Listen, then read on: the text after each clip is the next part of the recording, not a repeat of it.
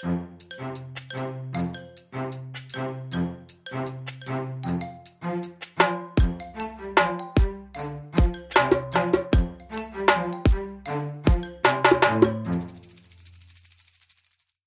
varmt välkommen tillbaka till Stacken tillsammans med mig, Daniel Gustafsson och Kim Hindart.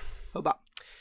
Idag ska vi fortsätta Kim med avsnitt två i Ax till limpa som vi startade här förra veckan och då pratade vi om digital transformation och då pratade vi först om bakgrund till vad det kunde vara lämpligt för och lite hur, hur det såg ut förr i tiden innan den moderna världen började ta fart men att det här är ingenting som vi började med för fem år sedan utan det är en lång, lång process att börja digitalisera våra processer. Idag ska vi prata om det lite mera praktiska. Vi ska prata om front-end och back-end. Ja. Som ni säkert hört talas om många gånger. Men vad tusan är det för någonting? Hur ska vi, hur ska vi reda ut det här så att front-end och back-end blir förståeligt? Vart börjar Exakt. Om, om vi börjar med grunderna i en digital applikation. Allting digitalt behöver vissa grundläggande grejer. De behöver någon form av dator att köra det på.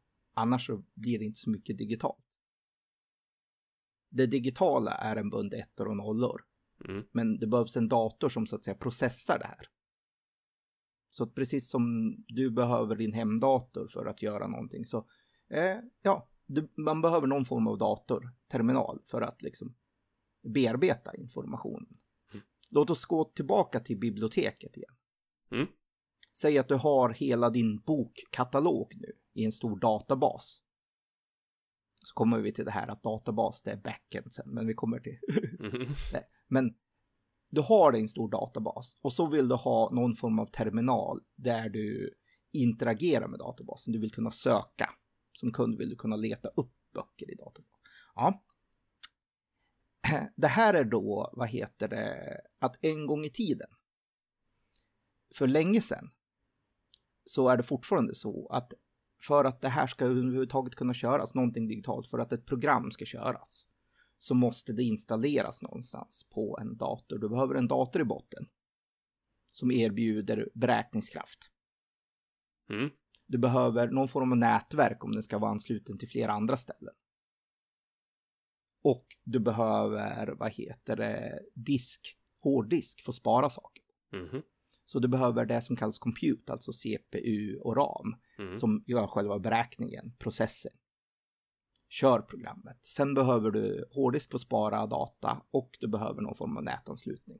Det här är grunderna som all applikation, oavsett om det är en mobilgrej du installerar på en mobilapp, om det är en hemsida du söker någonstans på, eller vad det nu är, så är det de här grunderna som behövs. Sen i olika mycket i olika grad. Mhm. En vanlig sån här grej vi kanske gör många idag, googlar, söker på nätet. Ja, jag tror att många gör det faktiskt. Mm. Vanligt koncept. Det är inte helt ovanligt. Bakomliggande där. Så om vi tittar, själva Google-sökfältet, det är ett frontend. Mm. Det är där den analoga människan interagerar. Med någonting bakomliggande. Mm.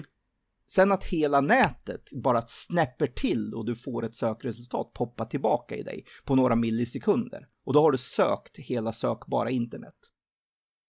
Precis. Det är ett ganska avancerat backend kan man säga bakomliggande där. Mm. Det är till och med en stor blackbox idag för även Google-ingenjörerna. Det finns inte en enda anställd, inte ens på Google själv, som kan fullt redogöra varför deras så kallade AI, neurala nätverk, spottar ur sökresultatet tillbaka till dig när du gör en Google. Mm. Men uppenbart blir det bra för att vi, de flesta fortsätter använda Google och är nöjda med det.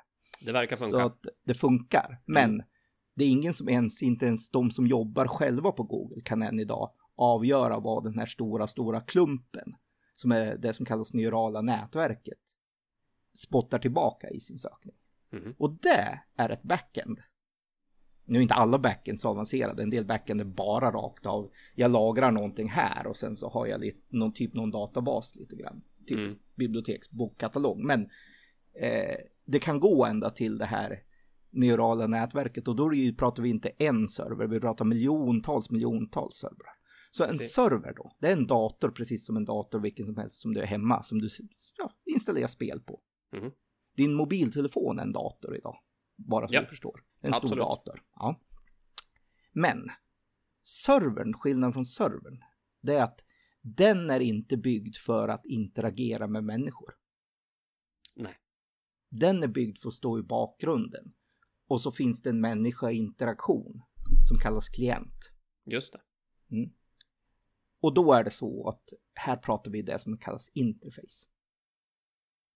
Just det.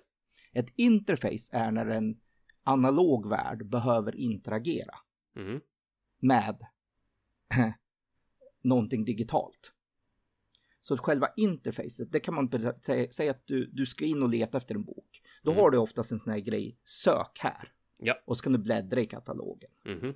Det kan antingen vara grafiskt. Eller en gång i tiden, i datornas begynnelse, ska vi inte glömma.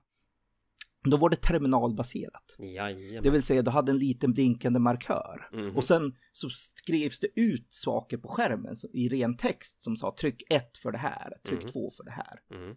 Väldigt många bibliotek, ska vi säga, har fortfarande det som basen i sin katalogtjänst. Mhm. För att egentligen när det bara är att reta, le, rent leta böcker istället för att stå och bläddra bland en massa kort i en lång låda. Ja. Så var det ju fortfarande effektivare att göra det. Om det än så var en terminal där det var tryck ett för att söka det här, ett Mm. och så sökte man på till exempel titel och så skrev man in någonting. Och så Mm. tryckte sök Mm. och så fick man tillbaka resultat i en lång lista. Precis. Och ville man se mer om resultaten då var, hade varje resultat en nummer. Och så fick man skriva in sitt nummer. Det var inget du kunde peka och klicka på för mus Nej. fanns inte på den tiden. Existerade inte. För, för att vara tydlig. Så det, det här är ju liksom sådana här grejer som har utvecklats med tiden. Mhm. Men allting är ett interface och ett interface kan vara allt från ren textbaserad grej Mhm. som du bara matar in. Men då behöver man ju någon form av grej för hur ska vi människor interagera? Just. Tangentbord är tydligt sånt. Mm. Pekskärm en annan sån. Ja. Mm. Och här pratas det om i framtiden så vill folk ha direct brain interface, det vill sätta Ja. in någonting i huvudet. Och det hade ju varit optimalt, men jag tror att det är undergången för mänskligheten då. Men det är en annan Ja, sak. ja, alltså, ja. Men det är ju, för att vara väldigt tydligt, det är ju inte särskilt långt borta. En sån Nej. typ av teknologi finns ju redan idag inom Mm. medicinen exempelvis för att få nerver och saker och, Mm. och, och lira. Det är, ju- det är ju rena, man sätter en liten minidator in i huvudet som Yes. kopplar Men- mot nervsystem. Det som har funnits sedan nästan hela datorns begynnelse är ett, ändå ett tangentbord. Ja, Det har alltid funnits i, i början, så att säga. Och ja, vet du vad? Det är ett tydligt sånt där bra interface. mm. Ta en sak som dat datorvärlden ärvde från industrin, heter joystick. ja just det. Nu vet jag att många ni andra har inte varit med och förstått det här med joystick, men det var någonting som industrin hade som interface för att köra traktorer, grävmaskiner, lastbilar, helikoptrar. Mm. Så att interface behöver inte bara vara digitala grejer, det kan vara ett analogt interface också. Ja. Så att säga. Men det här är ett interface, när människa interagerar, kallas det fronten. Mm. Kan vara textbaserad, eller så kan det vara grafiskt. Mm. Och det kallas grafiskt interface. Och det är när du kan peka och klicka och trycka runt lite mer så att säga. Så. Just det. Ja. Här är det ganska enkelt. Och då var det ju så att för några år sedan så kom det här fenomenet internet till. Mm. Och en webbläsare. Mm. Så att istället för att jag ska skriva ett program som sen ska ut och installeras på varje dator Mm. och sen programmet i sin tur kopplar upp sig till någonting backend. Mm. Så på klientsidan, på varje dator där ute i hela världen, så är det ju lite svårt att säga åh, du kära användare måste ladda ner och installera det här programmet. Sen kan du koppla upp dig Mm. mot min fina tjänst där borta och göra saker. Mm. Ja, Netflix är ett exempel som, som gör så, men eh, man märkte snabbt att det här är ju lite knepigare. Mm. Då kom någon smart figur på det geniala att man gör en browser. Det är en förinstallerad klient som Mm. alla datorer har i praktiken. Mm. En webbläsare. En webbläsare helt enkelt. Och då bygger man bara på servern sin applikation som en webbapplikation. Mm. Då behöver man inte ha och tänka på klientsidan. Nej. För då kan man bygga bara på sin server. Och det är mycket smidigare när man bygger ett program. Mm. Men Då är det som så att säga när man bygger själva webbsidan som man interagerar med. Det kallas frontend idag. Det är Mm. väldigt mycket. Antingen så är det en klient som är hårt installerad, tänker min mobiltelefon där du laddar ner en app. Ja. Eller en hemsida som presenteras. Då har du ju alltså webbläsaren som är din klient, men du Mm. interagerar i det som syns på hemsidan. Mhm. Det är fortfarande det som kallas frontend. Det är när en människa ska interagera. Ja. Men då kan man ju säga nu så här att vänta nu, interface. Ja, det kan vara till exempel vara som sagt. Jag söker, jag hittar eh, jag hittar min, eh, vad heter det, min bok i ett bibliotek jag söker efter. Mhm. Och det är jättebra. Mm. Men så kan man tänka sig att den här fina databasen som eh, nu är också den som håller koll på vilka böcker jag har på biblioteket. Mm. Vill ju kanske ha koll på vem får låna ut, vem, vilka böcker har lånats ut. Vad händer när jag köper nya böcker? Ja. Här då så kan det ju faktiskt vara lite smidigare om man tänker efter. Att jag kan från att köpa böcker från en leverantör direkt addera de böckerna som jag har gjort beställt på Mm. in i min fina biblioteksdatabas. Mhm. Utan att ha mänskliga steg där jag tar boken jag fått, matar in den som en ny bok som har kommit till som människa och sen tar nästa bok och matar in den. Mhm. Eftersom de redan hos troligtvis eh, affären jag köper dem i dagens läge Mm. Är registrerade. Så kanske jag kan ta den datan som är registrerats hos affären och bara skjuta in de böckerna direkt in i, i min fina katalogdatabas. Mm. Det här kallas programinterface, Mhm. API. Just det. När två program får prata med varandra. Mm. På samma sätt som att jag får upp ett formulär och kan göra saker. Så kanske ett program vill ta upp och kunna göra saker mot, mot, mot samma databas. Men det som jag inte märker som människa är att jag behöver inte vara en mellanhand Nej, i det. precis. Det här blir precis det som är momentet till exempel när du har i moderna bibliotek att du kan scanna ut böcker själv. Ja. Du blippar en streppkod Och sen går du därifrån. och sen går du därifrån och då har Mm. du registrerat dig att vem, vem har lånat ut boken. Mm. Och så har det uppdaterats direkt i samma databas Mm. med en gång. Det här är ju som sagt ett annat interface som går mot databasen när du scannar ut då. Mm. Men det är ju program som pratar med varandra Just det. som inte behöver vara. Så att det här är ju det. Vi kan ta till exempel rena tjänster därför att ta på biblioteket. Igen då. När du vill låna ut, när du vill låna en bok. En gång i tiden hade man så kallade lånekort. Just. Där du var tvungen att få biblioteket så de vet vem är du. Mhm. Att du verkligen är du. Då Ja. var du tvungen att registrera ett lånekort först. Mm. Och berätta att jag var faktiskt Kim. Mm. Så det är Kim som nu lånar böckerna. I moderna bibliotek så har de inte ens det längre. Då har de bank-id. Just det. Så jag loggar in och ser de här böckerna tänkte jag låna nu. Klick till klick. BankID är ju inget som ligger hos biblioteket själv. Nej. Det är ju inget lokalt installerat på biblioteket. Så bibliotekets applikation för att du ska kunna scanna ut böcker Mm. pratar med BankID.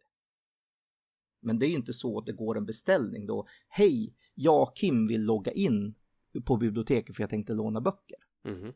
Ja, då går det ju inte en förfrågan som någon sitter inne på BankID-centralen och läser och säger åh, nu vill Kim identifiera sig här.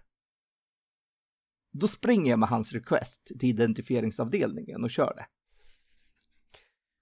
Nu spräcker du bubblan för många här hur, hur det funkar. Ja, precis. Utan biblioteksapplikationen pratar med BankID API. Mm.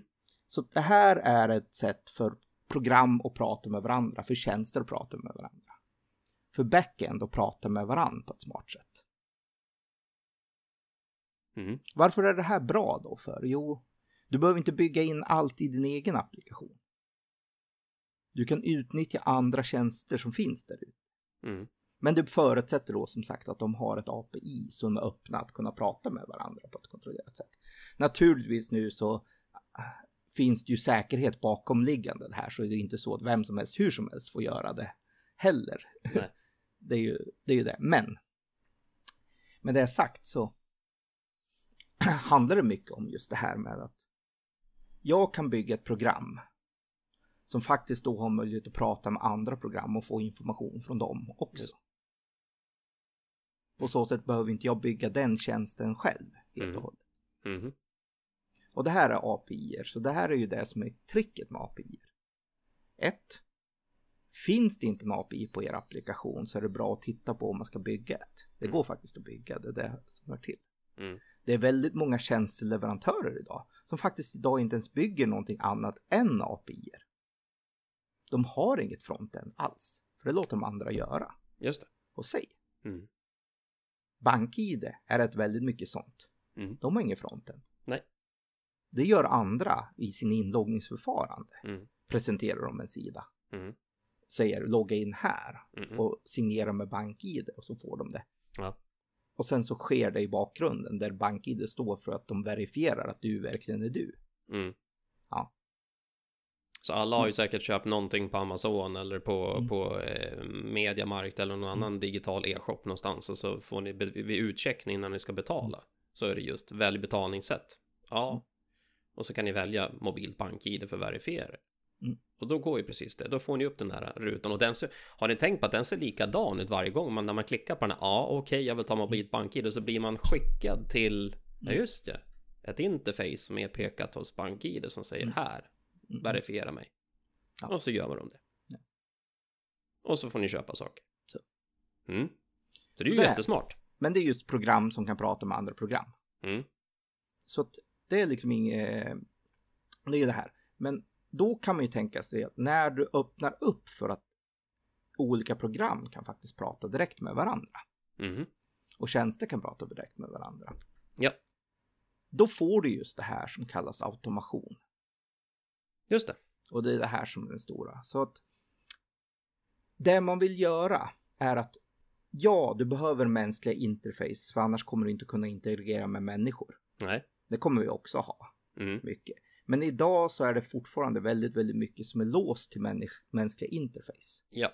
Och det är många fall ett steg man kan ta bort genom att låta system prata API med varandra istället.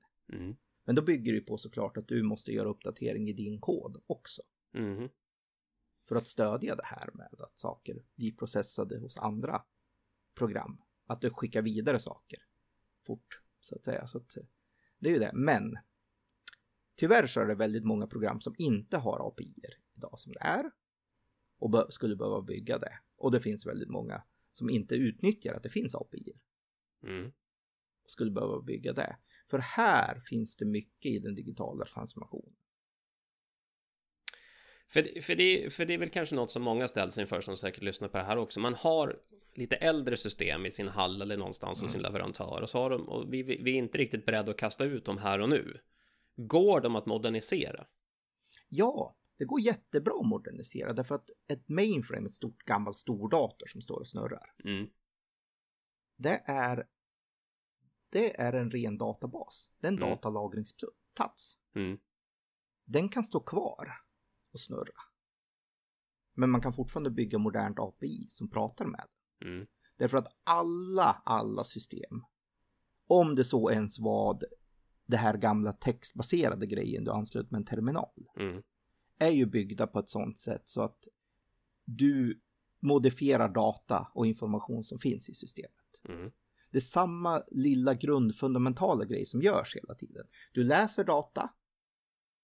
Du uppdaterar data. Du förändrar, alltså, ja. Och du tar bort data. Det är det Ja. du gör. Ja. Du skapar, läser, uppdaterar och förändrar. Mhm. Det kallas CRUD. Create, Read, Update, Delete. Det är det som görs. I klassiska moderna system, om ni tänker efter, så är det fortfarande så som görs. Och sen så ser interfacen lite olika ut. Ja, absolut. Men om du tänker dig att en gång i tiden när det var bara rent textbaserad interface, tryck ett för det här, tryck två Mm. för det här. Mhm. Det fanns någonting som heter bank på telefon för de som kommer ihåg. där du faktiskt kunde göra dina bankärenden. Ja, men en Mm. gång i tiden var det brev, papper och penna och, Ja, och post det det in enda, till banken också. Jajamän, som var, det liksom. var det enda men, sättet. mm, men bank på telefon, då kunde du med tonval bip, bip, bip göra saker. Det. Men sen så blev det ju smartare att göra det direkt på internet. Mm. Men är det fundamentalt någon skillnad på vad man faktiskt gör? Nej. Nej, Samma det är sak. samma grej man gör, men Ja. det var bara att det var olika interface Ja. i hur man gjorde det. Här är det liksom så att säga, så att eh, det är det. Så det går att modernisera, Mm. men det är samma bakomliggande system bakom det. Mm. Det gör det absolut. Mm. Så att, eh, Och, hur, och hur gör man det då? Vem ska man vända sig till då om man inte kan sånt där själv? Det är ju superstarkt. det finns en massa som kan hjälpa till med det, men Mm. det här är ju stora problembilden. Här kommer ju din föreläsning in också. Mm. Det första man måste vara öppen för det är att man behöver förändras. Ja. Man kommer inte att kunna göra det här utan att förändras. Det måste man göra. Så det är bara det första man behöver tänka på. Men med det sagt så tänker man efter. Varför är det viktigt med att mina system har ett API till att börja med? Mm. Jo, då öppnar det för att andra kan bygga, man kan bygga själv andra Mm. system. Det är ju det som också är grejen. Man, man behöver inte, vill inte bygga in allting i ett enda jättesystem. För det Nej. blir jättekrångligt att hålla rätt på. Ja. Det är bättre att även internt man har små system som pratar API system Mm. till system istället. Varför är det inte bättre att ha ett universellt jättesystem som fixar allt? Ja, då blir du inlåst i det fall framtid. Då kommer du ingenstans. Till att börja med.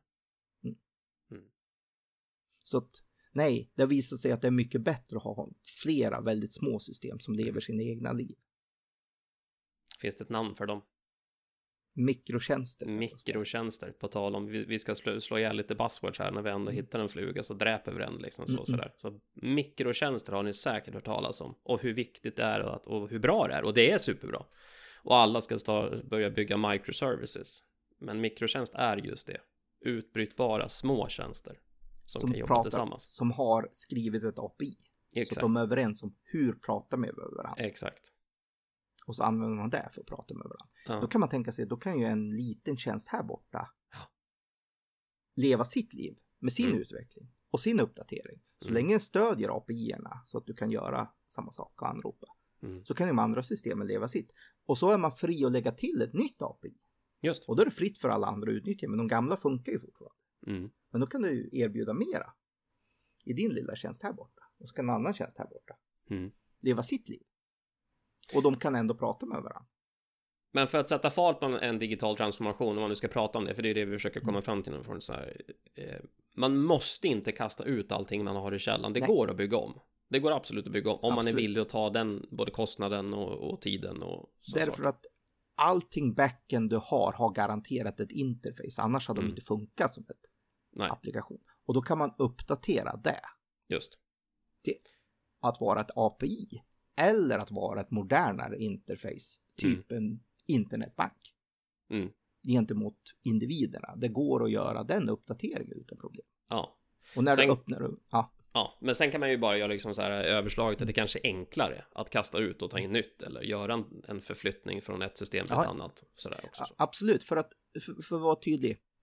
Det finns absolut ingenting i ett gammalt system som inte går att exportera datan ut som du sen kan importera i en modernare databas, i en modernare datalag. Mm. Digital lagring idag är fortfarande digital lagring. Mm. Du hade inte kunnat använda en stor dator nyttigt om det inte går att läsa informationen som finns där i. Nej. Så att allting går att bygga om, det är bara en vilja, men absolut. Mm. Men du kan bygga, bara starta med just det här. Finns det API-er kan vi bygga sådana. Mm. Och då är det ju bara ett sånt sätt som att du översätter det som normalt människor sitter och gör för hand Mm. till att ett program kan beställa och göra det istället. Just det. Så att, Så där får man en, en effektivisering som heter duga om man kan få det att snurra. Istället för den där manuella handpåläggning som kanske gällde förut liksom. Så. Mm. för om data ska flyttas från system A till system B så är det bättre att de får prata programmässigt med varandra. Än att system A pratar med en människa som sen matar in data igen i system Mm. B. Ja, det blir en Men- väldigt ineffektiv process. Man kan få ett snabbare, snabbare hopp där. Mm. Mm.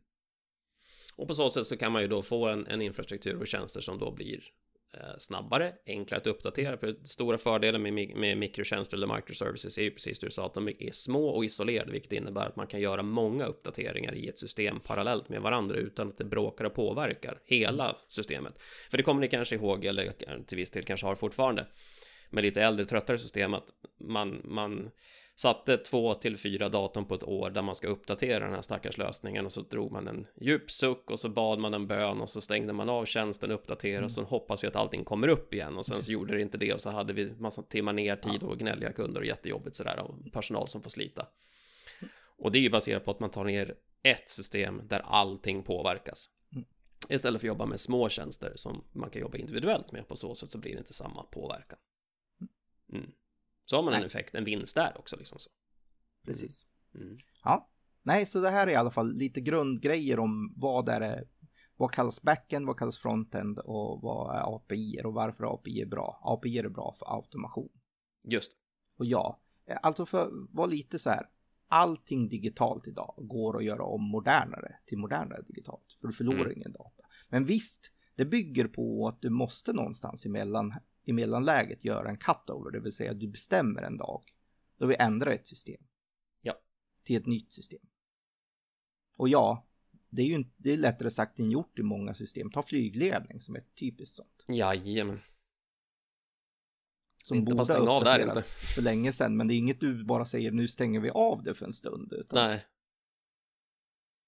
Så att det är absolut inte enkelt, men det går att göra modernt. Men det går absolut att göra mycket mm. modernare. Så det är det. Och ja, för, det, det ska vi, för det ska vi belysa. Vissa system, vissa typer av saker är mer känsligt att uppgradera men, och, och fixa och ändra i. Liksom. Så det är all, all respekt för det. Men praktiskt så går det att genomföra. Ja. Det är bara frågan. Även om du har ett terminalbaserat interface från början mm. så kan du ju alltid bygga ditt modernare interface API-mässigt mm. för en program att prata med. Eller så kan du bygga det modernare så att säga, för det är fortfarande så att det viktiga för systemet, backen, det är signalen den får mm. från fronten. Ja. Den bryr sig inte om hur den kom till. Nej.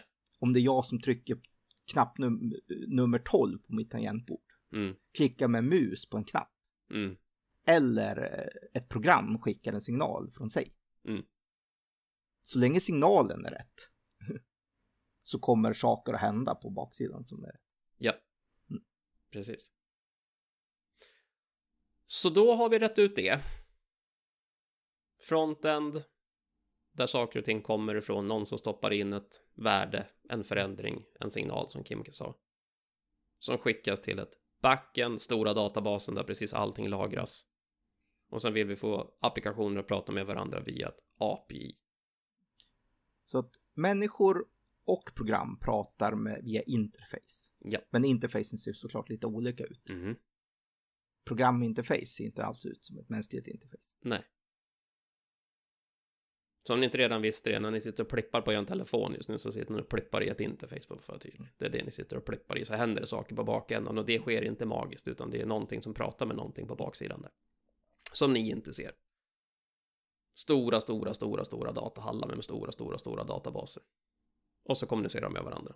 Ungefär så, krast.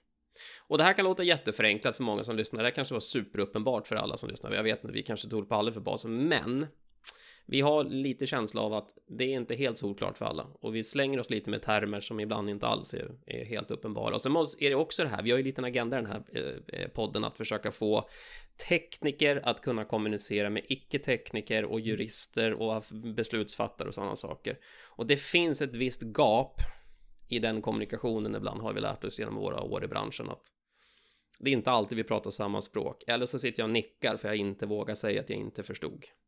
Och då tänker vi, här har vi bryggan där vi kan förklara det så utan att någon känner sig ut, uttittad. Ja men vad bra Kim, då har vi stämt av det då. Och ska vi prata med tredje avsnittet då? För det här var ju en trestegsraket sa vi. Ja, och då ska vi prata lite mer om den konkreta förändringen och vad man kan göra nu så att säga framöver. Så lite mera som sagt fundamentala skillnader mellan just det här program som är byggt monolit. Mm. Och program som är byggt som mikrotjänst så att säga, lite där. Och vad är då konkret det, den digitala, när vi pratar en digital transformation. Ah, det är ju så att du behöver alltid, alltid, alltid uppdatera dig. Det går inte att komma ifrån. En Volvo tillverkas inte sam på samma sätt som den gjorde för eh, 40 år sedan. Tro mig, tillverkningen ser väldigt annorlunda ut. Du har gjort väldigt mycket extra. Och vad är det som har tillkommit? Automation. Ja, här tycker folk, vissa tycker det är totalt skitläskigt. För att, som vi pratade om tidigare också, nej, det är nya kompetenser som kommer att komma in i ett automationsstruktur jämfört med gamla kompetenser som fanns tidigare. Och det är inte ett ett till ett förhållande när man byter ut personal, men tro mig. Det är ändå, vad heter det, nytt och det är en utveckling som kommer att komma. Ta till exempel automation. Du går på ICA och använder självscanning. Ja. Det var inte en sak för några år sedan. Nej. Relativt Då var det bestämt att gå till kassan. Ja, relativt, relativt nytt påfund det där. Mm. Det här med att läsa streckkod på varorna. Mm. Nej, jag minns fortfarande när jag var liten. Då gick jag till kassan, de tittade på prislappen och, och slog in det. in det. Mm. 18 och 75. Och då hade de till och med kassaapparat där du kunde göra det. Mm. Jag vet min farfar hade butik och det var riktigt hardcore. Mm. För då var det inte ens uh, var det inte ens en kassaapparat du hade. Då hade du en bok som du skrev saker i. Mm. Och så fick du handräkna i huvudet. Mm. Vad slutsumman var. Mm. Så det har ju hänt lite. Det går det framåt. Ja. Så det har hänt lite där. Så modernisering sker och det är det här som är hela grejen. Inom IT-världen, inom IT-strukturen. Så kommer vi behöva bli mer digitala och då kommer vi behöva göra mer automation. Och som vi pratade om tidigare, vad nyckeln för automation? API-er. Jajamän. Det är därför. Så vi pratar mer om just vad, vad blir själva automationen? Vad är slutresultatet av det? Mm. Så då så. Då vet ni vad ni har att vänta i avsnitt tre då. I den här äh, lilla serien som vi kallar Ax till limpa. Och nu pratar vi om digital transformation. Så tills dess får ni ha en fantastisk eh, vecka eller helg när du lyssnar på det här och hoppas att ni kommer tillbaka till oss. Eh, ni finner allting på citynetwork.se podcast. Ha en grym fortsatt dag så hörs vi. Tjena! Hubba hopp!